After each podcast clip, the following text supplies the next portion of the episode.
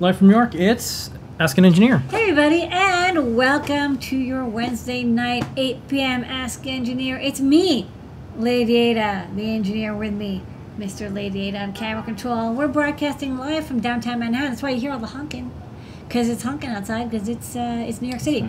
People driving around honking because it's nice out. And uh, but, but but besides that, we've got an exciting show for you tonight. Thank you. Thank you. Yes, they agree. Um, we've got uh, all sorts of products and projects and videos. We've got a good rant from Mr. Lady Ada. We've got It's some. not a kind of- rant.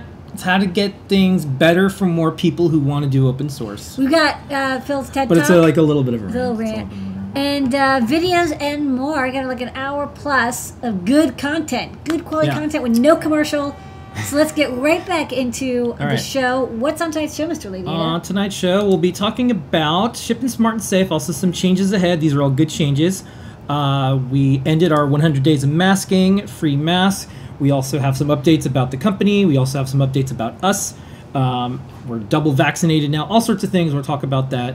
And this all goes along with our team. Thank you so much, everybody, for supporting us over the last year and the last decade. This is some of our team pre-COVID. We are looking forward to very soon taking a other photo of us outside or inside together because more of us are able to go together in the same spot. So, uh, talk about some Adafruit stuff and more. Show and tell people around the world, showing, sharing their projects. Adafruit does this every single week. Lady Ada will talk about who was on the show and tell and what they shared.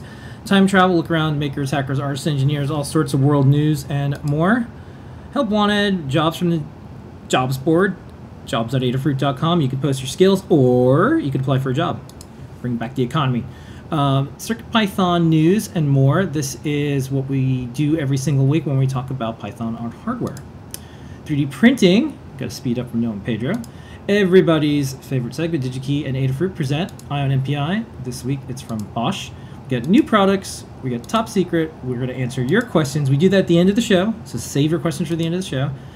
Join all 28 or 29,000 of us on Discord, adafruit.it slash Discord, and we'll do questions at the end. All your engineering questions, business questions, open source questions, and more.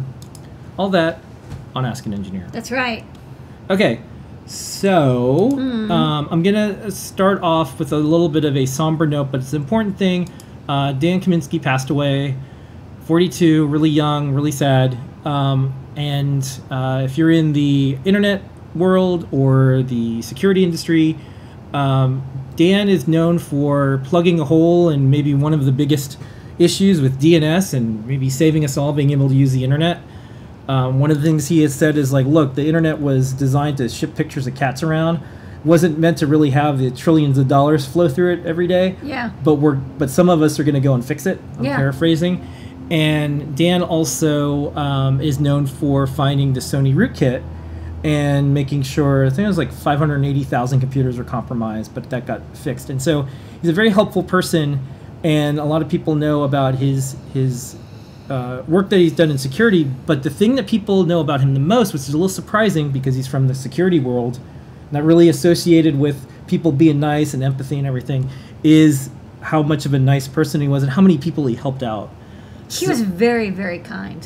Very kind. He's kind. The- he didn't. He. Like, I hate to. It sounds really weird to say, but he didn't hate women, and like I could really tell. Um, the so the, here's the thing in the the and New- most people did. in the New York Times write up, they said on Twitter, the misogynistic world of infotech, Yeah. you know, like all these things, he was one of the few voices that showed you didn't have to be a jerk and be successful and be helpful Yeah. in the security, the OPSEC world and everything. So um, I knew him from like Maker World because he was a maker. I think he was like working on quantum computers not too long ago. yeah. And um, he also worked on things that people didn't know about. So someone was colorblind, and he made like I think it was called DanCam, and it was Yeah, like yeah, this, yeah. He did this like, thing that he could. he- I think he was also colorblind. Maybe I don't know. I think it was a friend. He made it for a friend. Yeah. And then I think like his aunt was doing something, for, and they it like it was something for like patients in another country. I think it was actually dealing with people who have AIDS and like helped out with how to get this online system going.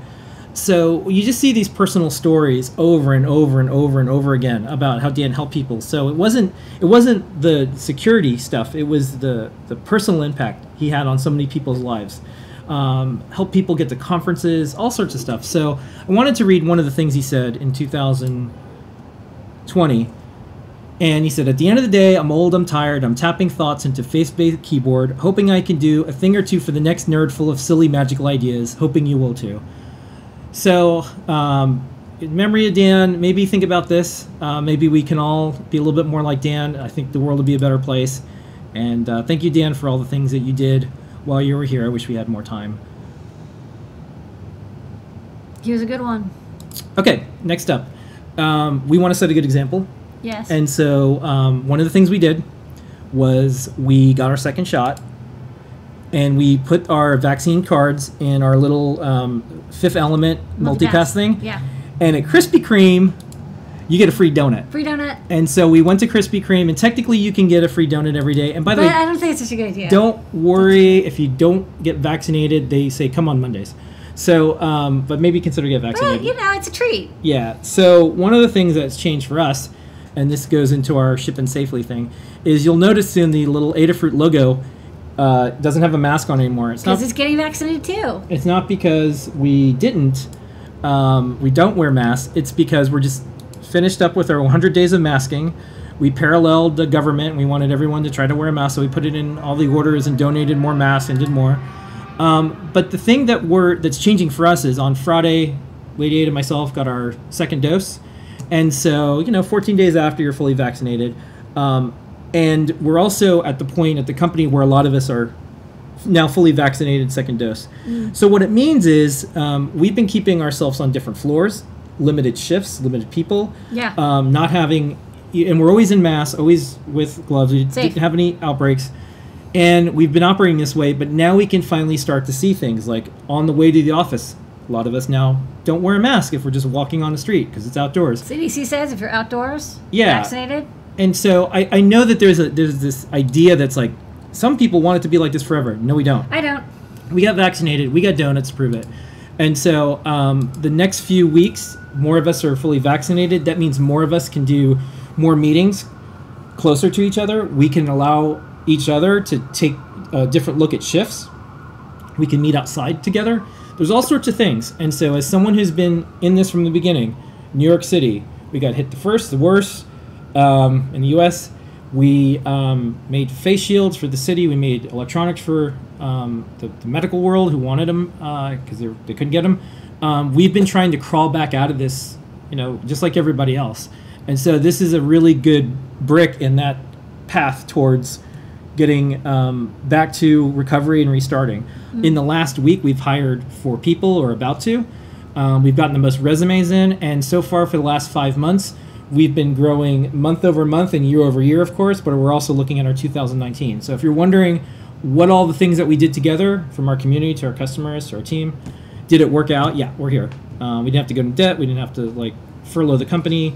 So um, thank you. But that is our Adafruit update for this week. Okay, next up. All the news you can fruit.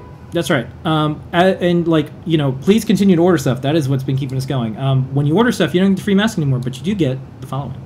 Yes, we still have freebies. We have $99 or more, a free Promo Proto half size breadboard. 149 or more, you get a free STEMMA QT board. We have a whole bunch of sensors we're adding as other ones go out of stock. Uh, 199 or more, you get free UPS ground shipping in the continental United States. And 299 or more, you get uh, a free Circuit Playground Express or all-in-one development board. You on run Circuit Python or Arduino or Code.org CS Discoveries, uh, Rust, or all other sorts of languages. You don't need to do any soldering. You can get started immediately because everything's built in. How wonderful! All right. Next up, um, I have a service announcement. So you notice a little Beep, thing beep, beep, on top of our site. It says, due to high demand, expect some shipping delays at this time. Orders may not ship for one to two business days. Okay.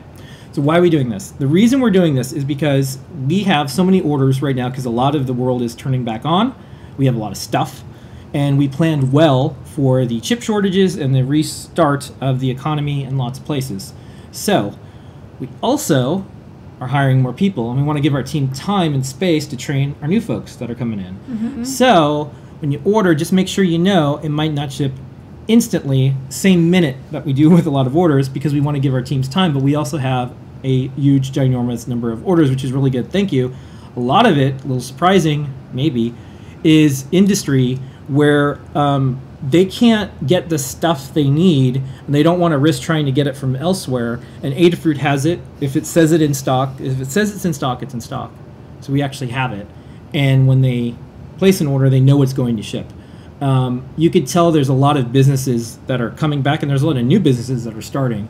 So you know the uh, adafruit news network Beep, beep, beep, beep, beep, and ANN. Um, it, it's looking pretty good, but we're definitely in a in a restart. So uh, just give us a little bit of time when we ship your orders. Okay, show and tell people around the world, show and sharing projects. Lady Ada. That's right. We had some folks coming by. Who was on the show and tell? All right, from what they share. DigiKey, David, David Sandys came by. Usually it's Kevin, but uh, David uh, is filling in for Kevin while he's on break, which is well deserved. And David showed off the Innovation Notebook, which is a, uh, I think it's like a hard or soft bound book with lots of diagrams and parts and schematic symbols, and calculators and other helpers. Uh, kind of inspired from um, the the Maker Notebook, but this one's more electronics focused. Um, and it's going to be coming out soon, so we previewed it, and we're going to hopefully get one. We'll show it off, uh, and they're going to be, you know, doing giveaways, and they're going to have it available at the Adafruit, at the Adafruit, in the DigiKey store, of course, and we'll also have it um, in the Adafruit shop, I'm sure. So uh, check it out if you want to see a preview. And um, you know, if uh, if you hold tight, I think we'll get some into the shop, and then maybe we can also um, have the PDF available for people to check out ahead of time. So I think that's all going to be coming. But this was like a preview, preview, preview, preview Yep. And um, next up, we had Chris Young come by. Uh, Chris Young wrote a guide on Learn last week. It went live. It's how to turn um, a Raspberry Pi Zero plus QT Py into a smart IoT IR remote. Uh, I do remember, you know, mentioning that, uh, reading that um, for a lot of uh, accessibility projects, the one thing that people who have accessibility needs figure out real fast is how to use the internet because it's like the most useful thing to learn. And so anything that uses a web page or a web browser um, will be really easy to use for accessibility tools because it's already designed to browse the internet. So I thought like this is a really neat thing. It's a, basically a web browser that sends infrared codes. Charlene has been making cool LED rings. Uh, she showed off three beautiful LED rings. They're like circuit sculptures you can wear. Liz uh, always wanted to make a guitar pedal, and she's now getting into it. She made a breadboarded fuzz pedal. Um, Belle is from New Hampshire and made a Neo Trinkey powered password safe. And then from Adafruit, we had JP come by. Uh, he's done a Funhouse um, project with um, a PIR sensor that can turn on and off a LIFX Wi-Fi bulb, and also um, made a Neo Trinkey um, camera um, shutter. Gnome Pager showed off this week's guide, which is a uh, six segmented lemon or citrus keyboard pad. It's a macro pad that is lemon or grapefruit or yuzu shaped, I guess. And Scott has been on a tear. He's been merging uh, CircuitPython back into older versions of micro sorry older versions of MicroPython into CircuitPython. We I think originally based CircuitPython on 10.9 version of MicroPython, or we have we've gotten up to that. Uh, but since then, three or four more revisions have come out, uh, improvements to the core language, and so he's um, you know every few days he's been merging in one chunk, one release cycle of MicroPython in. So that'll get us things like the Walrus operator, uh, more async I/O uh, support, some uh, code execution speed improvements, some code size improvements. You know, a lot of bug fixes uh, from mainline. We're going to catch up and hopefully get to 115 soon.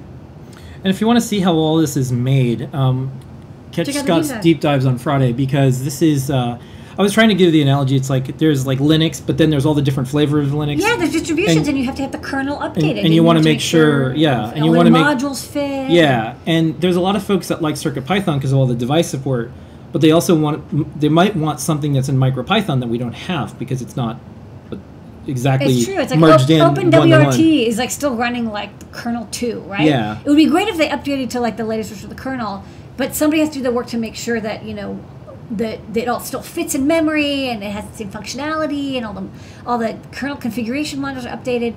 And it's not easy. It takes work, and so that's what we're doing now. Is we're, we're catching up to two or three years worth of. Mm. we show all of our work so like if you wanted to like learn about how like linux works and kernels and all it's actually really hard and there's years and there's so many systems and tools and things this is a, um, a good time to learn about that real time and even participate so if you're interested in stuff like this especially if you're into scripting languages on microcontrollers, or if you're just into Python, this is really neat to see. Yeah. Okay. It's part of our Adafruit live series of shows. It's Wednesday, so that means on Wednesday we do Ask an Engineer That's at right. 8 p.m. You're, watching, it now. We're, we're here. And Hi. then we also do Show and Tell We just did 7:30. that. We just did that. We just did And those are our two Wednesday shows. Yes. On Sunday we do Desk of Lady Ada. That's right. I did that. And this week on Desk of Lady Ada, Limor talked about and showed all sorts of things with cameras. Cameras. Yeah, we've been adding camera support to CircuitPython. So showing two examples, one with an RP2040 running CircuitPython, one with a 7051 running Python. Um, you know, it's kind of neat to have uh, sensor input into, um, you know, we have sensors of all sorts. We have like temperature sensors and motion sensors and humidity sensors. But camera sensors are complicated. They're not easy to implement. So I'm, I'm working with the folks, the engineering team. How do we make it really easy to add cameras and vision recognition into projects?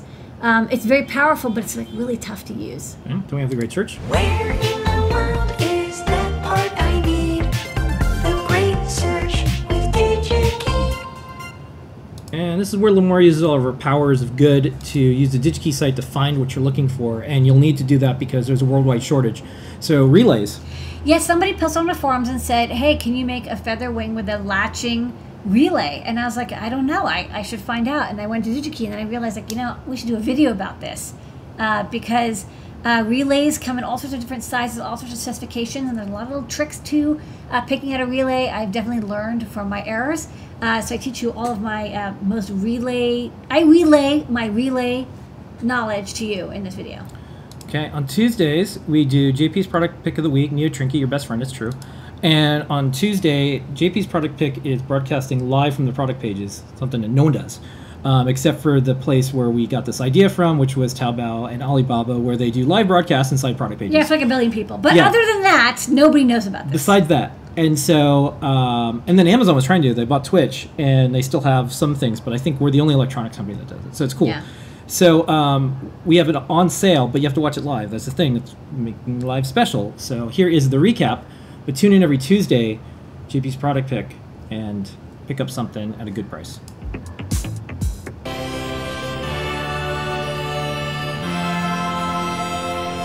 It's the Neo Trinkey. It's a USB key, four NeoPixels. It runs CircuitPython. It runs Arduino. It is your best friend. It is a keychain, and it's a whole bunch more. This is an iPad, and then you'll see here I'm using a long uh, USB extension cable, and then I'm going into one of these little adapters that goes from Lightning to USB. And then I have my Neo Trinkey plugged in there. This is currently set up to act as volume up really one thing to do with the Apple system camera, and that's take a picture by, by holding down the volume up or volume down. They both work. You can see in here when I take that picture. Takes that picture, very nice. Let's wave everyone. It is the brand new Neo Trinkey, your best friend and mine. Okay, JP's workshop is tomorrow, 4 p.m. Eastern Time, and we're starting to do a series called CircuitPython Parsecs. Park sets, get it? Hmm. Park. Oh, park sex. Park- yeah, park sex, okay. There's all sorts of. It's, it's funny in all sorts of ways. So it's a little short CircuitPython. So we had MakeCode Minute, now we have CircuitPython Parsecs. Okay. so um, take it away, JP. See you on the other So side. for today's Circuit Python Parsec, what I wanted to show is a little tip on finding out some info about your board from the REPL or from the serial uh, interface to your microcontroller. So I've got a Feather RP2040. It's plugged in over USB to this computer. And inside of Mu, you can open up this serial uh, window. So this is now a direct connection, a REPL. I can type things in directly on that board. So first thing I'm going to do is I'm going to import OS. So I've imported that library of operating system-like things. So what I wanted to do is find out what board I have plugged in. And you might ask, why do you want to do that? I've got it sitting right here. Well, I actually have multiple boards plugged in. In fact, I'm not even sure which one is going to show up. I have my little camera switcher over there. That's a CircuitPython board, and I have this feather. So let's see what comes up. If I type in, uh, I'm going to print os.uname dot machine. Uh, so this is a Feather RP 2040, and I can also check which version of the operating system is on there, which version of CircuitPython in this case. So if I do print os.uname version, it's going to tell me I'm running 6.2.0 release candidate, and that was the version I downloaded on uh, the 1st of April. We might also want to know what pins do I have at my disposal. Uh, for example, that QT Py RP2040 has two I2C channels on it. You might not know that looking at it. So if I import board, I've now imported the library for board pin definitions. I can now just simply type in board dot, and I'll hit tab for tab completion. And now I get a list of all the pins that are on this board. So I can see this one has uh, A0 through 3, D, 0, 1, 10, 11, and so on. I squared C is on here. I have a NeoPixel uh, on board. We have the serial RxTX, SPI. So kind of an interesting way to find out info on your board without even having to go to a web page, as long as you remember these, these little commands. So that is your CircuitPython parsec.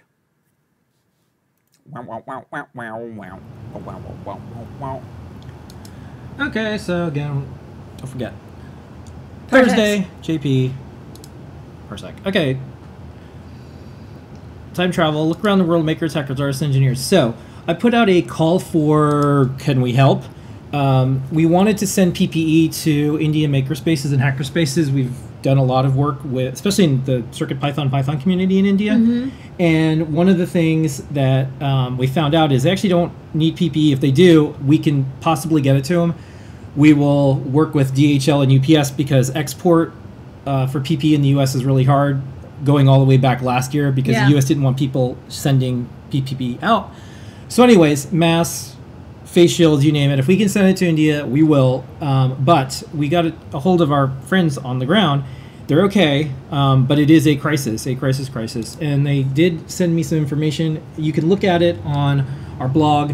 There is a fundraiser that they're trying to do for these oxygen generators um, that that will condense. Uh, it's an oxygen concentrator. Um, the problem really is like getting the stuff around. So uh, And you need a certain material to make the concentrator. And it's like that material isn't available. It's like so Zeniform or something. I don't remember the name of it. But So it's it's complicated, but what we did is we put links to the resources from the people that actually know because they're in India, and then we did a link to a Twitter thread that has people that are on the ground saying, "Here's how you can actually help." And the the biggest challenge and the thing that will help the most is when the entire world gets vaccinated. And right now we have a long way to go. Um, even in the U.S., we have a long way to go. And then when you add the world, it could be years. And so one of the things that'll probably need to change is the vaccine nationalism. And uh, I saw right on the um, the, the news world, um, Stuart and Jennifer from uh, Stuart's from Slack. I know him back from Flickr days yeah. just did the biggest donation for worldwide vaccine help, so 25 million. So I think they just sold Slack to like Salesforce or something. Yeah. And Stuart's always been like a really good, kind soul, and this is, I think, the type of things that we need to start talking about and seeing is, even if we do an okay job in the U.S., as we've seen, the reason why the whole world got this is because the virus can hop on a plane at any time. So um, see what you can do. Check out our resources. We'll continue to do whatever we can do. Um, we looked at the open source plans for this oxygen concentrator. It's it's thousand dollars expensive, um, but we'll see if there's any like value that we could do as we look at these designs. If there's low cost microcontrollers that we can help add or something Yeah. like that. So just like we did with ventilators. Um, also, upcoming events. Um, Black in Robotics Yay. is doing a bunch of events. Adafruit, uh, amongst others, are sponsors. So if you want to help get more people into robotics and uh, take some classes or events, there's an Arduino one Sunday, May 2nd, another one May 16th, the uh, ROS2 software workshop May 30th, Arduino workshop June 13th. You can build pretty much anything with all the stuff that they're doing. Check it out. Send it to people you know. We'll have more events. yes. Next up. All right, so let me take you on a little bit of a journey. Okay. Starts with the NeoPixel. So the NeoPixel ring is used in lots of stuff. We don't know how people use it. they let us know. Sometimes we see it online. Sometimes the NeoPixel ring is used by science fiction designers. And this one happened to be in The Mandalorian. And so, um, if you watch The Mandalorian, there's a ship inside ILM creating the Razor Crest. And that was really cool for us to see. Yeah. And people told us about it. And so, one of the ways that we find out about stuff is people tell us, hey, I used your component in something. That's right. Or I saw your component in something. That doesn't mean that we support everything they do. We probably didn't even know I- about it until after it was done. I do not agree with all of the things that the Mandalorian does. he kills people. He's a bounty hunter. I do not agree with all the things that Yoda does. Baby Yoda ate a bunch of like baby eggs. Anyways, You should have done that. there's a lot of stuff that I don't agree with. Naughty. There's times that there's going to be actors that something happens in the news with them.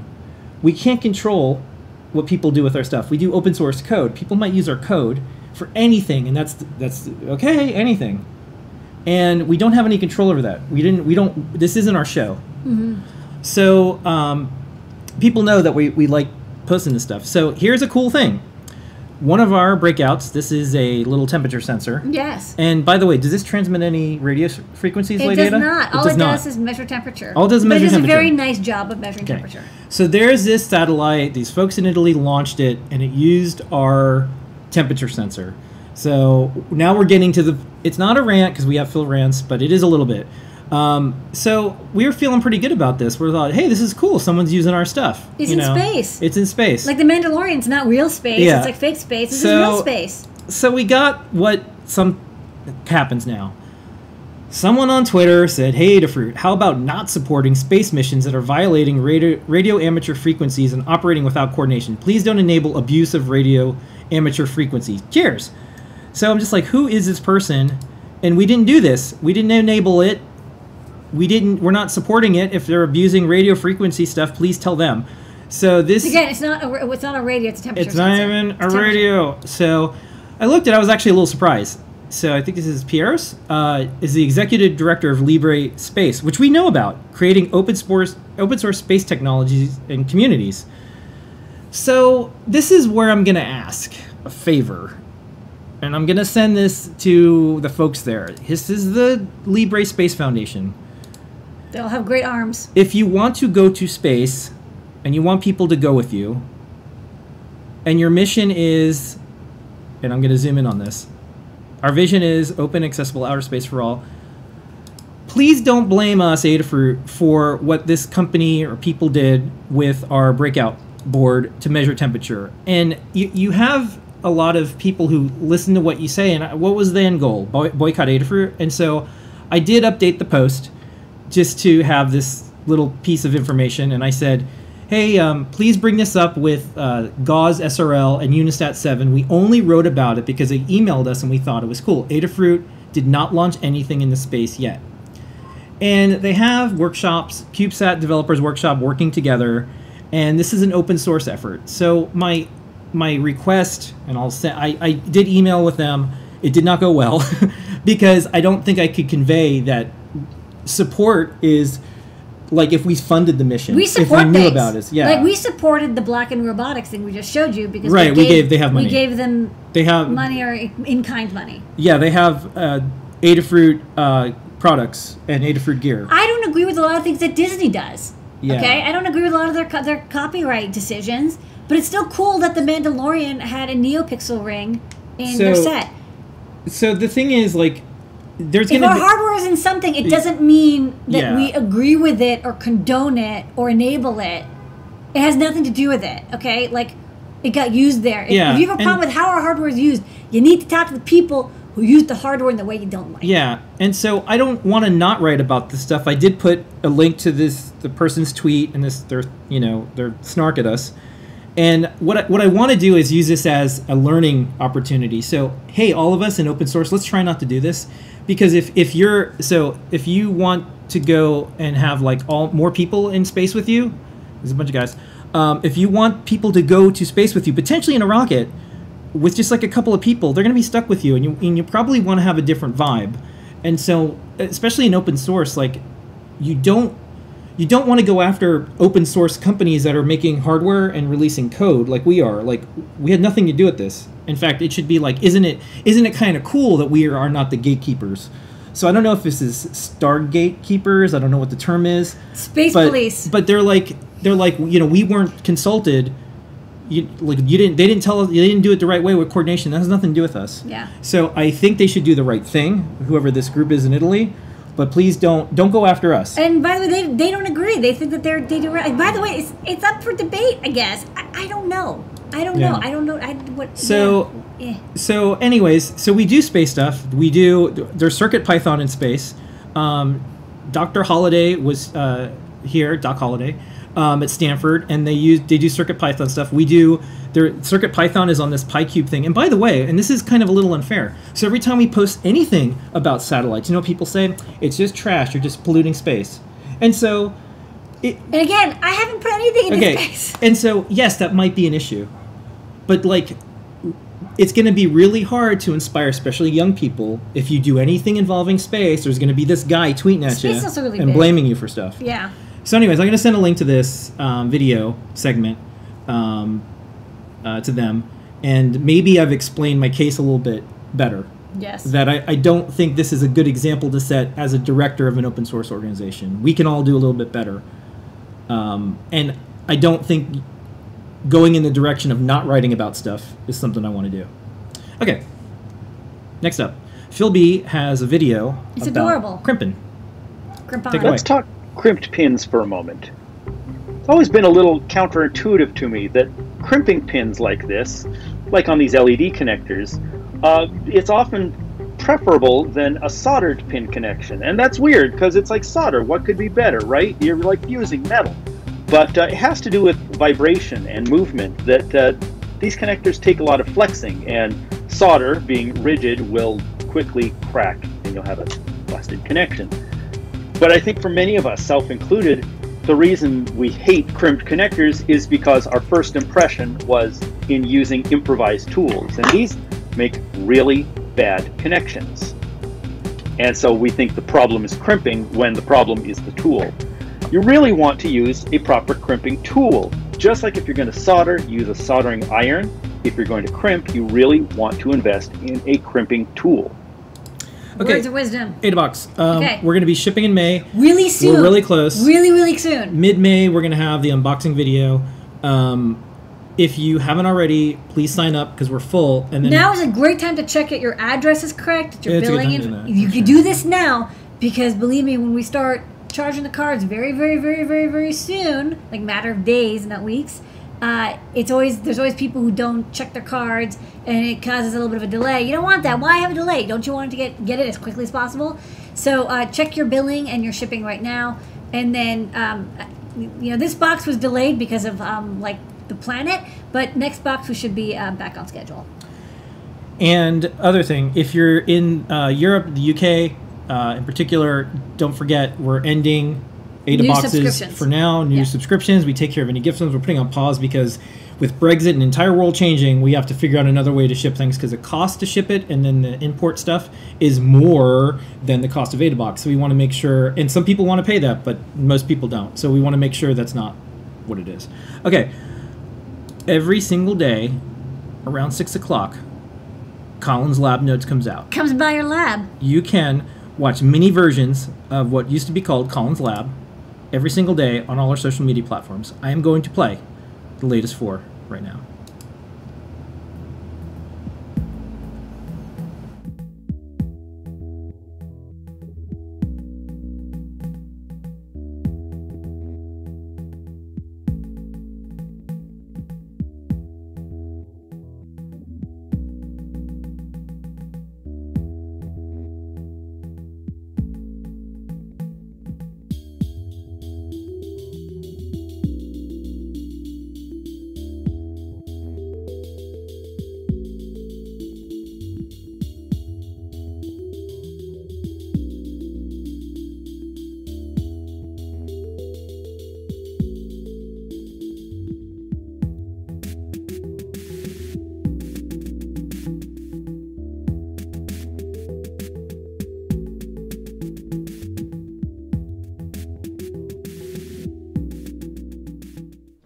Had a thing for these Swiss machine pin header sockets. They're much shorter than common square pin male and female headers, so they make much lower profile connections. And breaking apart a strip of machine pin sockets is actually a clean process. Not that ham fisted chopping thing you have to do when trimming regular headers, inevitably sacrificing one pin. Machine pins also get along well with breadboards, they don't tend to stretch out the internal springs like square pins. And they securely hold a through hole component lead, at least the thin ones. They even make good IC sockets. In fact, I'm such a fan of these things that I actually made a machine pin breadboard at one point. And it, it works for the most part, as long as you use the right gauge jumper wire. Jeff suggested that I should go over some tips on how to keep a breadboard tidy. And I agree, it's a good idea. I personally don't get too fancy, I just focus on the jumper wires. Color coding always helps, black for ground, red for positive, but cutting custom length jumpers makes the biggest difference. I strip about 8 millimeters from one end of a piece of solid core wire, insert it into the starting node, lay the wire down a path to its destination node, add an extra 15 millimeters or so, cut, strip another 8 millimeter lead, insert, done. Now, if I wanted to get really fancy, I could go pre-plan the whole layout in Fritzing.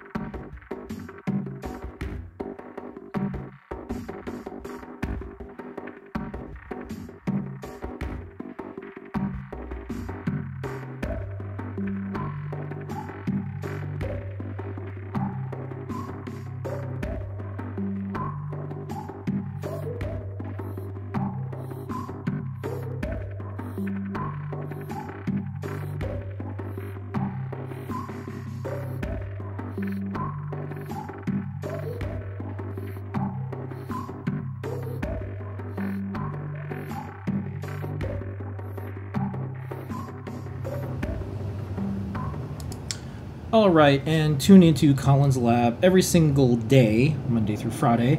Um, apparently, there might be some audio sync issues. We think it's a network thing because everything is working okay here. But don't know. we shall proceed and continue. Okay. Make it a game. Just Um, live with it. yeah, so we have some Adafruit.io updates. Um, we have a little mini video from Brent. This is, I believe, the whip- WipperSnapper. WipperSnapper analog input demo. Yeah. Hello, my name is Brent from Adafruit, and I want to teach you today how to use Adafruit WipperSnapper, which is not out yet but will be soon, to create an IoT project without writing a single line of code. We have a Metro M4 wired up to a potentiometer, and I want to send this value over to the cloud. So I, it's already connected and online, so I'll click right through, and I'll click New Component. You can see we changed the components so they show 3D renders of all the components and what they do. So if we click potentiometer, it's connected to pin A0, and I want it to return the raw ADC value whenever I twist it, so on change. If I click create component, it immediately sends the component's data uh, from the ADC to Adafruit WipperSnapper, and when I change it by twisting it, it returns the value back to Adafruit IO. And each component that you make in Adafruit WipperSnapper is an Adafruit IO feed, so you can plot the value in real time and historically. So if I twist it all the way down, or all the way up, all the way up. That's all for now. We're going to have more videos as WipperSnapper gets built out. Thanks for watching. All right, Help Wanted Adafruit Jobs Board. Um, we have a couple jobs experience design specialist and a content intern. One is uh, in Maryland and the other one is in Canada. So check this out. It's jobs.adafruit.com, part time one, and another is an internship. Python on hardware news. It's Blinka time. All the latest in Python on hardware coming to you in your mailbox yeah. and also here. All right, so Okay. this week, um, oh, let me go back here. I think I made a mistake with. Uh, Well, we have so many exciting newsletters. There was- there's a How lot, you have yeah. All right. Number one, we are sponsoring PyCon US 2021. We, sp- we sponsor every year, uh, but we're um, also sponsoring this year. Yeah. It's online. Uh, go register. We also support the Python Software Foundation. Uh, thanks, PyCon. They've been awesome. I can't wait to get back to visiting PyCon in person and doing hardware uh, yeah, Yep. giveaways and stuff. Uh, we also had Mu 1.0 Beta 4 come out. Uh, we really want people to try it out. Please download the latest version of Mu because we've updated how CircuitPython boards are detected, and it's good. It means more boards will be detected, even if they're not from Adafruit. So, like any CircuitPython board uh, should probably show up now. Um, we just had we have 200 boards. I don't know if you knew, Phil. We have 200 boards in CircuitPython. More than 200 now. More than 200. true. Uh, making sure they all have the VIDs and PIDs. Eh, it turned into BMS. So we, we did another way. All right, so deep dives as usual with Scott. You can check out the recaps there, a little bit of information, and also a link to the video. Um, subscribe if you want. Here's an animation demonstrating Adafruit Circuit Playground Express. Oh. Um, this is kind of a neat thing. It's a little remote shutter. Um, this is kind of cool. The Pico Touch PCB is designed to work with Raspberry Pi and Pico and Circuit Python. Tabot working on those. They look really good. It's cool. Um, nice silk screen there. Yeah, this More is the- keyboards. This is the Gherkin PCB Gherkin built P. specifically for the Raspberry Pi Pico, running Circuit Python Keep, from keep, keep. 40% keyboards. By the way, that is one of the best sites. And here's the thing: if you know the person at 40% keyboards, tell them two things. Number one, good job not having any way to contact you at all whatsoever. They, they did such a good job hiding from the internet. I Like, can I can tough. usually find anyone, and I'm just Nope. like, wow. This person So- is gone, which means they don't want to be contacted. Yeah. So, anyways, um, because I wanted to say, hey, good job, good work, but there's no way to get a hold of them. So, anyways, uh, no way to comment, no way to do anything. So, good work. Um, more here's more keyboard stuff. keyboards. We have um, a really neat, yeah, Paintinator. This is um, a pen plotter for folks um, with particular disabilities using Circuit Python. oh, that's cool. Yeah, um, here's a mouse shake, your Raspberry Pi, and Neo Trinkey project. Hmm. Here is a very, very, very, very, very cool display that uses Circuit Python that goes to the Marvel API and pulls out the character and the issue stuff, which is really neat. Yeah, I know they had an API. Based they on have the a big tech, API. yeah, and it's based on the tech from Black Panther, which Hmm. is really cool. Um, little cute Featherbot, you can use CircuitPython with it, and a Pico, whole keyboards, bunch mag more. tags, and so more. special thanks to Kattni, who is running the newsletter while Anne was out. Anne is back, and so you'll see the newsletter. Um, no one noticed the differences between uh, different authors. We just had a bunch of stuff and a good pipeline of news. So that is this week's Python on Hardware. Yay, Blinka.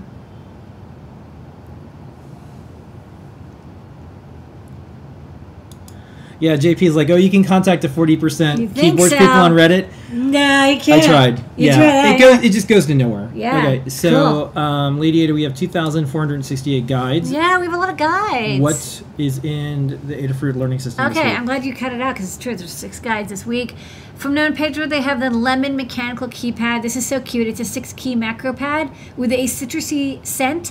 Uh, it can be a lemon, it can be a lime, it can be an orange, it can be a grapefruit, whatever you like. Uh, we saw like a, a pizza-themed keypad. It was like, let's do a lemon. So they did a great job. It's an RP2040 QT Py and a NeoPixel inside, and uh, mechanical Cherry MX compatible switches. Um, we also have a couple guides for the 8 Foot Funhouse. Thanks to Melissa for writing those up. Um, Melissa's done a great job at making all the portal libraries, like anything that's Wi-Fi enabled. Uh, she's been doing um, the library that helps run it and making sure that it works with Adafruit IO and MQTT and Home Assistant. Um, so she did a guide for the Funhouse as well as a guide on how to use the Circuit Python library that she wrote for the Funhouse to make really easy home automation projects. Um, Liz Clark did a Neo Trinkey project. It's a Zoom shortcut uh, tool, so using the capacitive touch buttons uh, to uh, have different things happen on your computer. It's kind of fun, just sits there and, and also has NeoPixel um, feedback. Erin uh, made a gorgeous uh, sunflower themed uh, sound reactive um, baby crib mobile using a Circuit Playground Bluefruit. Have a little video we'll show shortly. And then JP also uh, joined in the Fun House Fun with um, a motion detecting light project. Um, it uses a PIR sensor plugged into the Funhouse and then can send uh, commands to Wi-Fi light bulbs called LIFX bulbs. Um, and of course, you could also uh, adapt this. We also have a library for use with Philips Hue bulbs. So if you want to use those instead, but kind of showing how you can connect um, sensors on the edge to control stuff around your house. Okay. Um, the big change, update, cool thing we did with learn.adafruit.com is we have a project bundler. So um, one of the things I used to do is I would gather all my CircuitPython libraries, everything, and I would put it in a folder and zip it and just say, okay, that's perfect way. Everything works. It's all the dependencies are done. All the libraries are there. Um, but now we've made that process of needing to do that So um, much easier. obsolete. Thanks to our little friends. yeah, and so if you want to gather up all your Python files, Like I see look at the yes, yes, yes, all the files, all the libraries, all the assets. use Bundlefly. Yay! That's right, Bundlefly is here. Bundlefly will help you. Hi, I'm here to bring you your files with Bundlefly. Now, this isn't the grotesque version that I initially was going to have. That So cute. the files are thrown up on and they're consumed into Digested. Bundlefly, into a zip and file. then they're brought over, and then Bundlefly feeds it to you through a through a feeding tube. Yeah. We decided that this is a little cuter. Well, we we had a you know a meeting and we all discussed it and Yes. and we what was it like a well, they have it like marketing they have like a focus group Yeah. we focus grouped it and they didn't agree but they did like this adorable kind of like 1980s right. mod rocker style with cute sneakers fly Hmm. great sunglasses Okay. Um, and so next up, we're going to play Erin's video from Erin's Learn Guide.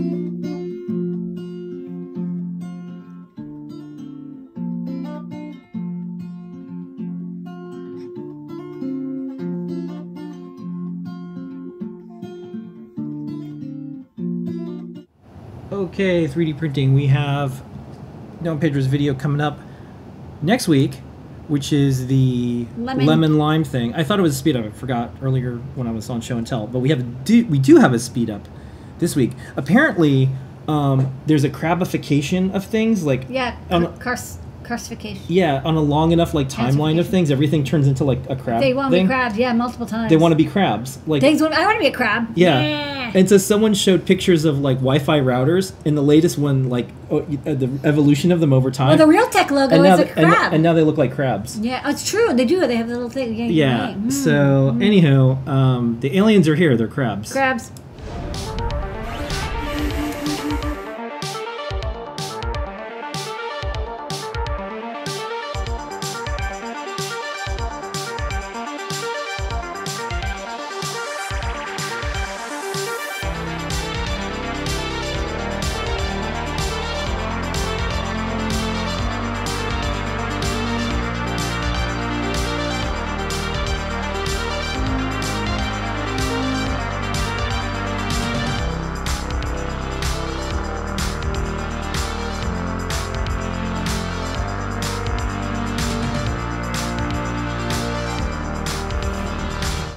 Okay, don't forget 3D Hangouts and Pedro every single Wednesday. Learn how to make all this stuff and more.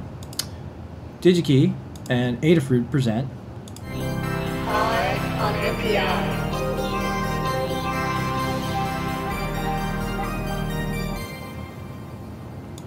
Eye on NPI this week. Lady Ada is from Bosch. That's right. I'm excited because I actually heard about this sensor a while ago, the BME 688, but it's finally in stock at DigiKey. And I didn't really want to do an Eye on NPI unless you could actually go and pick it up, and they have a lot in stock. So this week's Eye on NPI is from uh, Bosch Sensortec. They make um, all sorts of sensors, including some of our favorites, the BMP 280, BME 280, and of course the BME 680, a lot of very popular sensors. So this week's is the BME 688. You can see here it's got the 688. Sounds familiar, right? Sounds a lot like the BME 680. Uh, that's because it's very similar to the BME 680. The BME 680 um, is, you know, I think the B is for Bosch and E is environmental, and the 680 stands for it has pressure, humidity, temperature, and gas sensing capability. So this is a sensor that we've already stocked, the BME 680, and the 88, or the 688, is the next generation of it. And what's really cool about the sensor, the 680, is that it's like the only sensor we've ever seen that can do pretty much all of your environmental sensing in one package at a really good price. It does temperature, yes. It does humidity, yes. Barometric pressure, so you can do altitude as well, and gas sensing, so you can do environmental sensing of volatile organic compounds, so like air quality sensing um, as well. So, what's new with the 688? Well, the 680, I'm, I'm glad you asked because I also was like, what is new?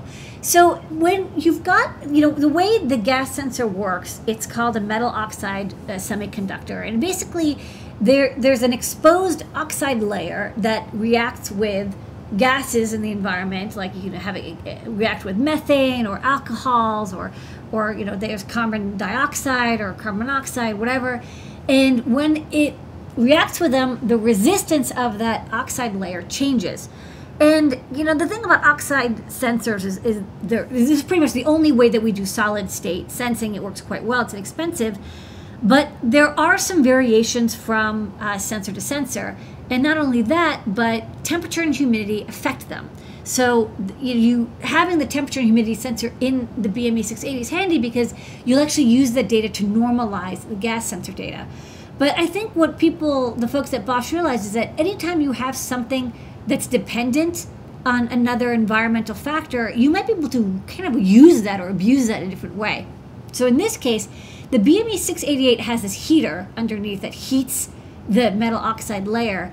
Um, and what that can do is, is first, of course, get um, you know any water condensation off of it, but can also change the reactivity of that metal oxide layer so it reacts differently to gases. And by changing the heater profile, by changing the heat level quickly between multiple different levels and doing different measurements, you can like kind of sense different things.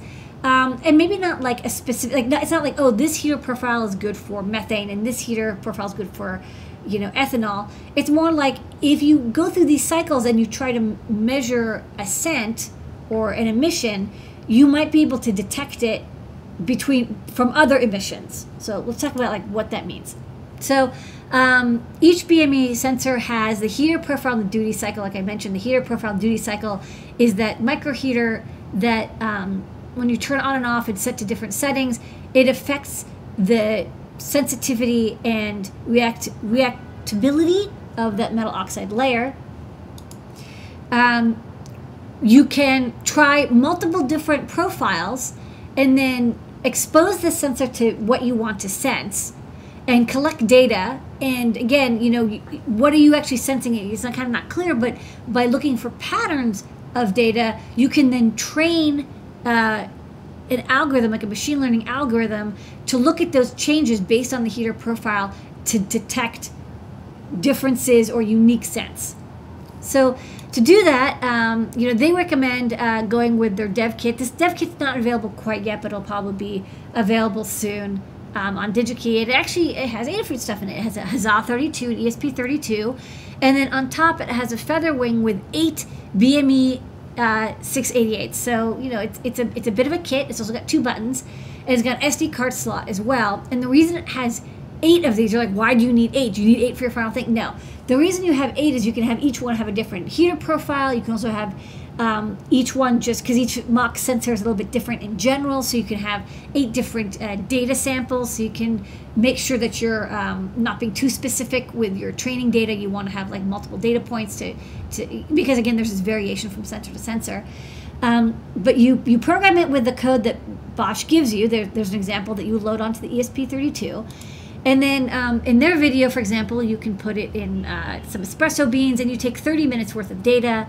Um, you can put it in filter coffee beans and take 30 minutes of data. And you can, of course, leave it on the table, not exposed to any coffee, and take data. And then the dev kit saves that data to an SD card, which you then pop into your computer and load into um, the AI Studio from Bosch, which is software that runs on Windows that takes that particular data file and here you open it and then we'll plot the data.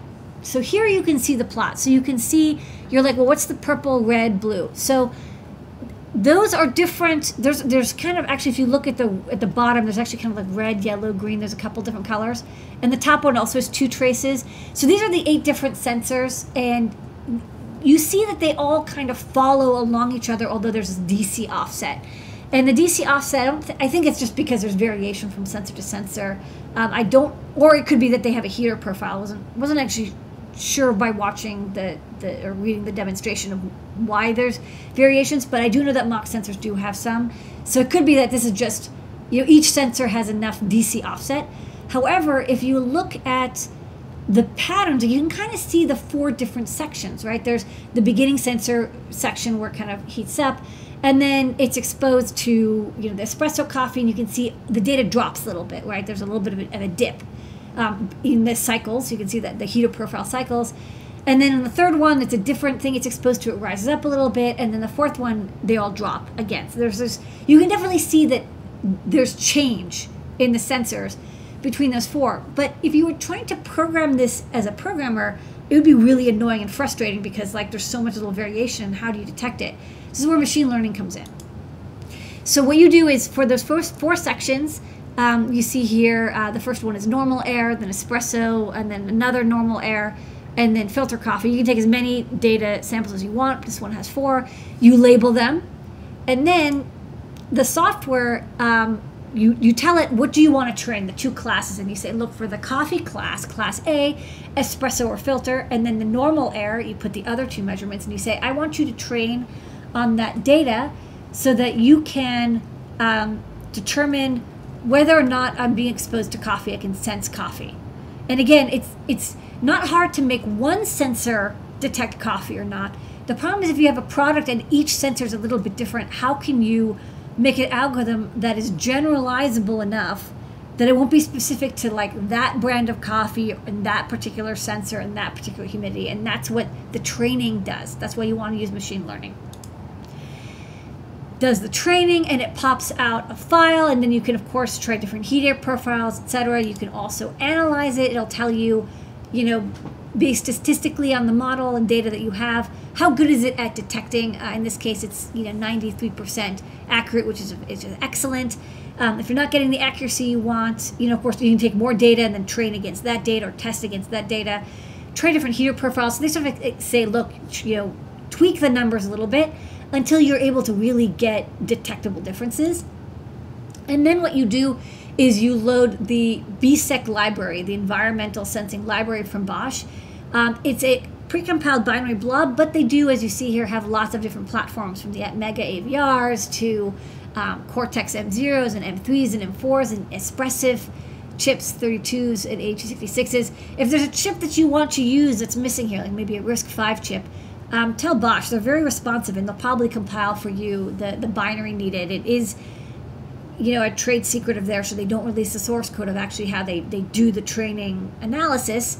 Um, but you can at least, you know, get that blob and then you compile it in. You feed that uh, BSEC file that's generated by the training software. It's small, it fits onto your microcontroller. And now your BME 688 in the field can be used to detect different senses and objects. So, right. very neat Available on because DigiKey. it's available on DigiKey. Starting to see more machine learning and AI make its way to sensors. You remember we had the audio sensor that did wake word detection on its own. Uh, we've had a couple of um, motion sensors uh, from ST that could do, um, you know, a, a basic machine learning as well. So we're starting to see more smarts get into sensors. And I think this is a, a good example of a sensor that has variation. So it's very hard for humans to program it but it's very um, the patterns are reliable enough that you can train um, you know basic machine learning or, or, neural networks on and get good data. So it is in stock. It's backwards compatible with the bme 680 so even if you don't use the ai stuff uh, it's still an excellent sensor for temperature humidity barometric pressure and uh, gas sensing use cases. We have video. Bosch Sensortec introduces the BME 688 gas sensor together with the BME AI Studio, a data driven software tool to explore, validate, and deploy sensor use cases with the power of machine learning. And it all begins with our new sensing hardware, the BME 688, the first environmental sensor with AI. It digitizes temperature, pressure, humidity, and gas data. And by using machine learning algorithms, the BME 688 is able to measure and recognize the unique fingerprint of different gas mixtures. Here's an example. Do you like coffee? Let's use the sensor to distinguish various types of coffee. Just measure the smells of different coffee beans with the BME Board X8. Then launch BME AI Studio and easily import and label the recorded data. You can then use this data to create an individual algorithm custom tailored just for your use case. That was just one example. BME 688 enables a vast range of new use cases. And you don't have to be a trained computer scientist or neural net expert. BME AI Studio is designed with great user experience and comprehensive documentation to help guide and accompany you while developing your customized algorithm. Bosch is continuing to push AI forward, and with the BME AI Studio, our customers can now bring sensor AI into their own products. Right. And also, there's a shuttle board available from DigiKey if you search for BAB 688. Uh, it's very nice because it has the sensor on the board with breakouts and capacitors. Uh, and there's a pinout available. It is set up for I2C or, or SPI. And we just pushed uh, update to our Adafruit um, Arduino BME 688 library or 680 library uh, to work with the 688. It uses the latest version of, of the um, uh, the Bosch API code for Arduino. Okay. And that is.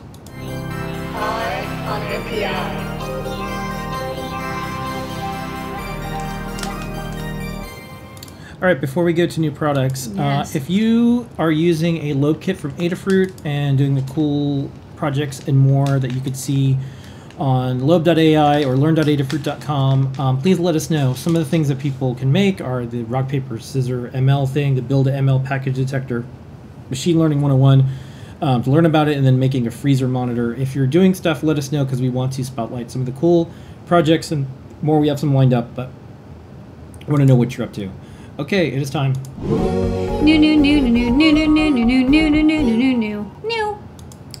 Okay, so first up, First up, we have a revision um, for e-ink displays. You'll see, you know, we're going to be doing revisions every week or two because uh, in the industry, certain chipsets are just continued to replace with other chipsets. Uh, so this is the 2.13 inch e-ink monochrome featherwing. It was using an SSD 1675 chipset. is now using an SSD 1680 chipset. What's the difference? Not much really. It actually pretty much acts the same. Um, I think it's maybe a little bit faster. Uh, the display looks the same, it's the same resolution. However, it is a different chipset, and so you'll have to update your code. Uh, we our library supports both, so you'll just have to change it from SSD 1675 when you include the header file to 1680. Otherwise, it'll work just fine. All right, next up, we've got some more uh, Molex Pico Blade cables, compatible cables. These are uh, 1.25 millimeter pitch cables. This is a two pin cable, uh, and you can see it's got two connectors, one on each end, um, and they're symmetric. So it's like if you connect one end around, they're, they're the same on both ends. Pin one connects to pin one on the other one. We also have other sizes. We have three pin, we have four pin, five pin, six pin, seven pin, eight pin, nine pin, and I think ten pin. Uh, we've got a lot of pins. Uh, each one has on the end a uh, 1.25 millimeter Molex Pico Blade compatible uh, pitch. This is great when you know you don't need to carry amps. It's good for maybe a half an amp or so. Um, they're not terribly long; they're about 20 centimeters, um, but they're very compact. Like you can get a lot of pins in a small connector, but you could still kind of hand solder um, the connectors, SMT or through hole onto your PCB. We see Pico Blade compatible cables a lot. Uh, they're very cute. So maybe I'll show one on the overhead real fast. So this one is the seven pin. So this is just demonstrative again. You know, they're all going to be the same except for more pins. Uh, so, um, you know, this one you can see uh, black is pin one, so it goes black, red, white, yellow, green, blue, and then the same over here. So you can, you know, flip these back and forth, rotate them, whatever, and they're they're the same cable on both sides. Um, and then you know we've got the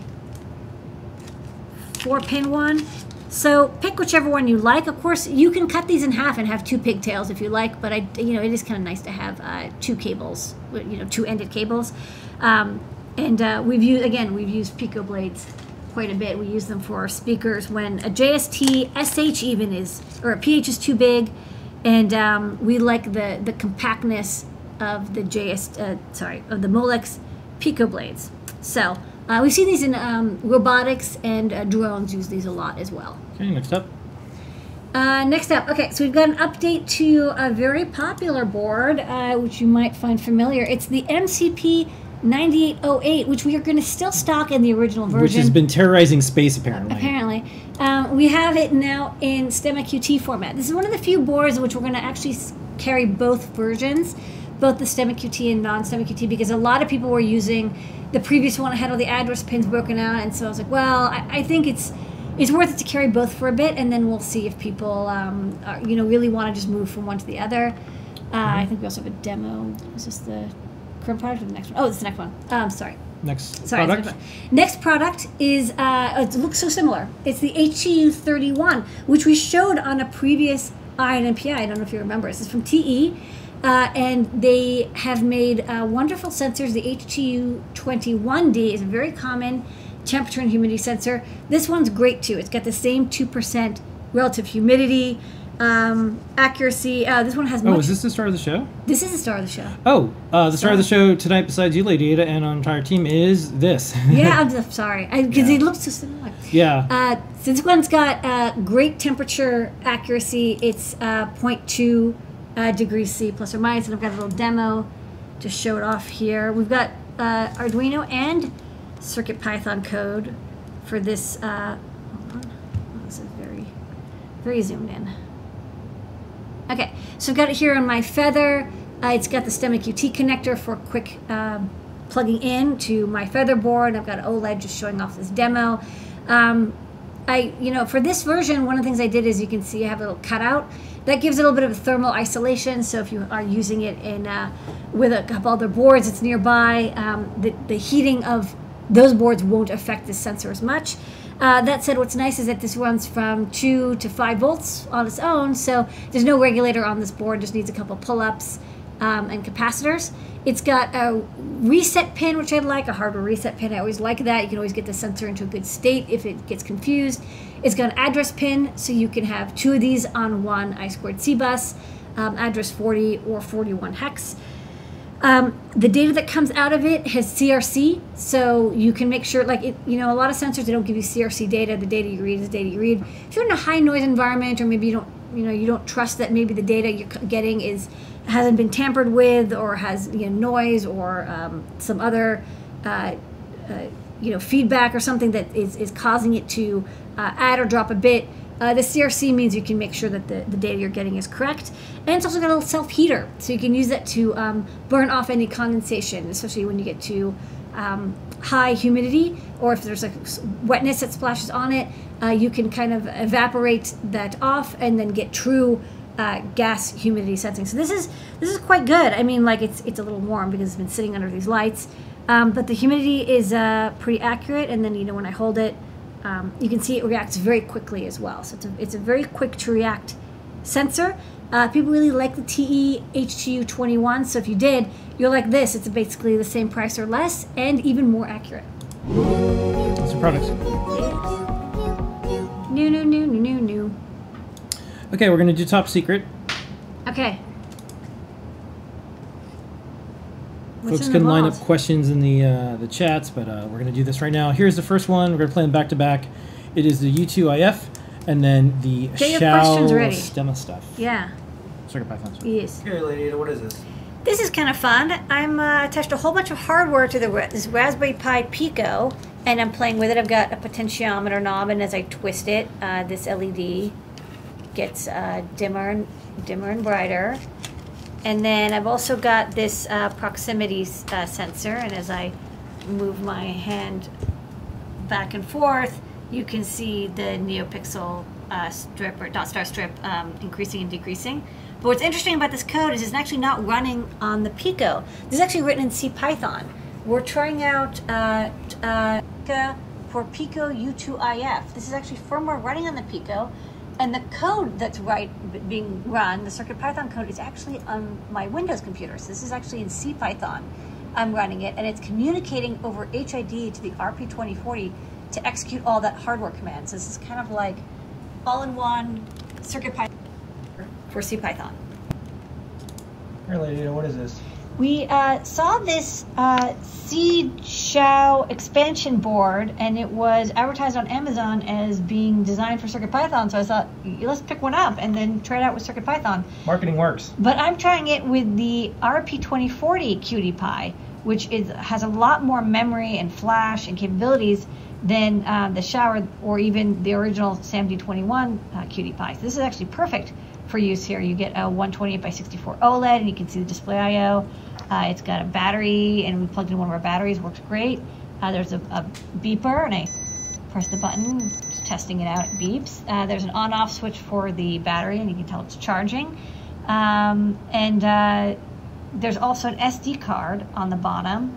And when I press uh, the reset button, you can see it display all the files on the SD card. So that works too. That's top secret. Get out of the vault. Get back in the vault. Okay, we're Time gonna some questions. answer your questions. Let's do it. We want you to put them in discord adafruit.it slash discord and uh, we're going to answer them. We're going to see if the syncing stuff changed, but either way, you'll be able to figure out what we're doing. Sorry, man. Yeah. It's- All right. So, uh, Okay. what is that plus shape plug? A combo Lightning plus USB plus micro B? Oh yeah, this is Phil's Phil's cable. Yeah. Very handy. On the overhead.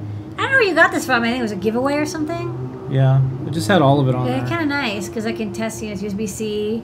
Yeah. Oh, I couldn't find one to source. This was just kind of a weird one-off. I think no one wanted it. You totally. It was given to you or something. I think. Yeah, Okay. It's handy.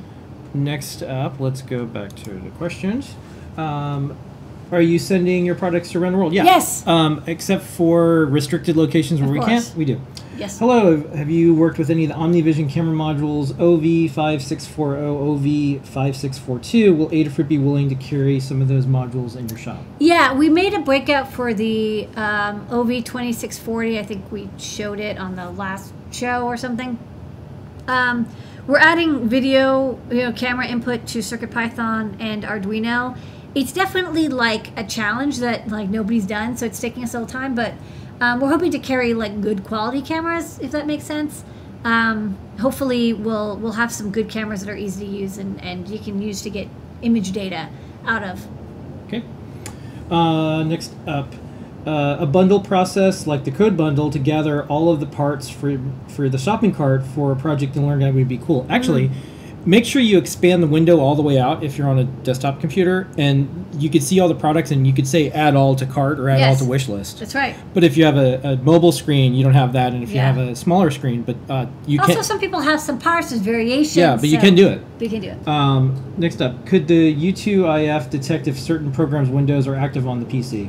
Y- yes, because you're running it on C Python, so you would just use. Yeah. There's definitely like Python There's bri- there's bridgey stuff that'll let you. well, you just use something that's like list all applications. Yeah. You know what I mean? Like you could definitely like that is available to you on Python, and then you would send whatever you want to have happen. Like let's say whenever you opened up. You know, Photoshop, you want a motor to move, or you whenever you close your email, you want like a bell to ring. You could do that in Python and then have the U2IF or you know Blinka basically um, control a servo or LEDs or what or a buzzer on the Pico. And I'll just combine some stuff. Um, U2IF is not for Mo- Firmata, correct? We're gonna. It's not Firmata, and that's the biggest are- best thing about it. Someone said a funny joke. They said, "Someone says, oh, I have a problem. Oh, use. Firmata. Now they have Yeah, two problems." I- absolutely, absolutely. Believe me, I agree. Um, think- actually have to deal with the Firmata thing this weekend, and I'm not looking forward to it. I'm thinking of building a robot with the Raspberry Pi Zero. Do you have any tips? Um, you go, lady. I have a tip, but I, I Um, might have a different tip than you. My tip is actually to start with a Raspberry Pi 4 because you'll want to have like all the USB and Ethernet to make it easy for you to like log in and to debug it. Um, also, by the way, robotics is a very kind of a, a self-destructive hobby. Um, don't be surprised if you destroy your Raspberry Pi. So get a couple extra. Like really, they Um, gonna say something a little different. What I think if you're gonna build a robot, start with a microbit or a Circuit Playground Express or a Feather, and use something like the Crickit because it's it'll give you the results faster of controlling things and doing robotics than booting up a Linux system and then doing a lot of other Yeah. stuff. I would just start with that and see if you still like doing robotics. Make it easy for yourself first, and then make it harder really later. Not, it's not fun. It's not fun. Yeah. It's hard. Um, oh, here's a good business question, and uh, kind of ties into things that we were talking about tonight. Can Adafruit modules be used in commercial products? They do. Yes, and do you know why? Because it's open source, and so that means if it's open source, like our temperature sensor, you can put it in a commercial product. You can also put it in a satellite and put it out in space, but we can't stop And you. I We can't don't know about you. it. We don't. Yeah. We don't know. Do whatever you want. We, we'll not do whatever you want. Do the right thing, but we Well, can't. yes. But we can't stop you. I can't make you do the right thing. And I can guilt trip you to do the and right thing. if you do something crummy with our products, it's not our fault. That's right. You have to look inward. Mm. It's not the product that's crummy. It's you. It's maybe something that you're doing, but it also goes the other way. If you do something really good, we can't take credit for it either. That's right. It's all on you. Wow. All right. Individuality. Yeah. Okay. Uh, people like the ability to control IOU using CPython. I think so too. That's why I love cool. Blinka. All right. Um, if you're doing camera, does that mean you'll be adding machine learning to Circuit Python? Well, we want to see what makes sense, but we're going to start with just basically being able to take photos. Okay. I'm gonna look and see if there's anything else. All right. Thanks, everybody. I think that is everything. All right. Thank you so much, everybody. Special thanks to Takara running this thing behind Thank the you. Takara. Special thanks to everyone on our team, all of our customers, all of our community, and more, and um, our entire team. And uh, special thanks to everyone. I was doing interviews, uh, interviewing folks. Thank you, team, who's helping out with that. We're hiring folks. We're very much looking forward to getting back to where we want to be, leave the bad stuff behind, rebuild in a new, cool way. Um, we'll see everybody next week. Um, 8 p.m. Ask an Engineer. Disco Lady of the Sunday. Yep. We'll do little videos here and there. Do at Cons Lab every day around 6 p.m. Yep. Got JP's workshop tomorrow. Got Scott's deep dive on Friday. Every day there's something to do. You're never Okay. alone. We'll see everybody later. Here's your moment of Zener. Bye.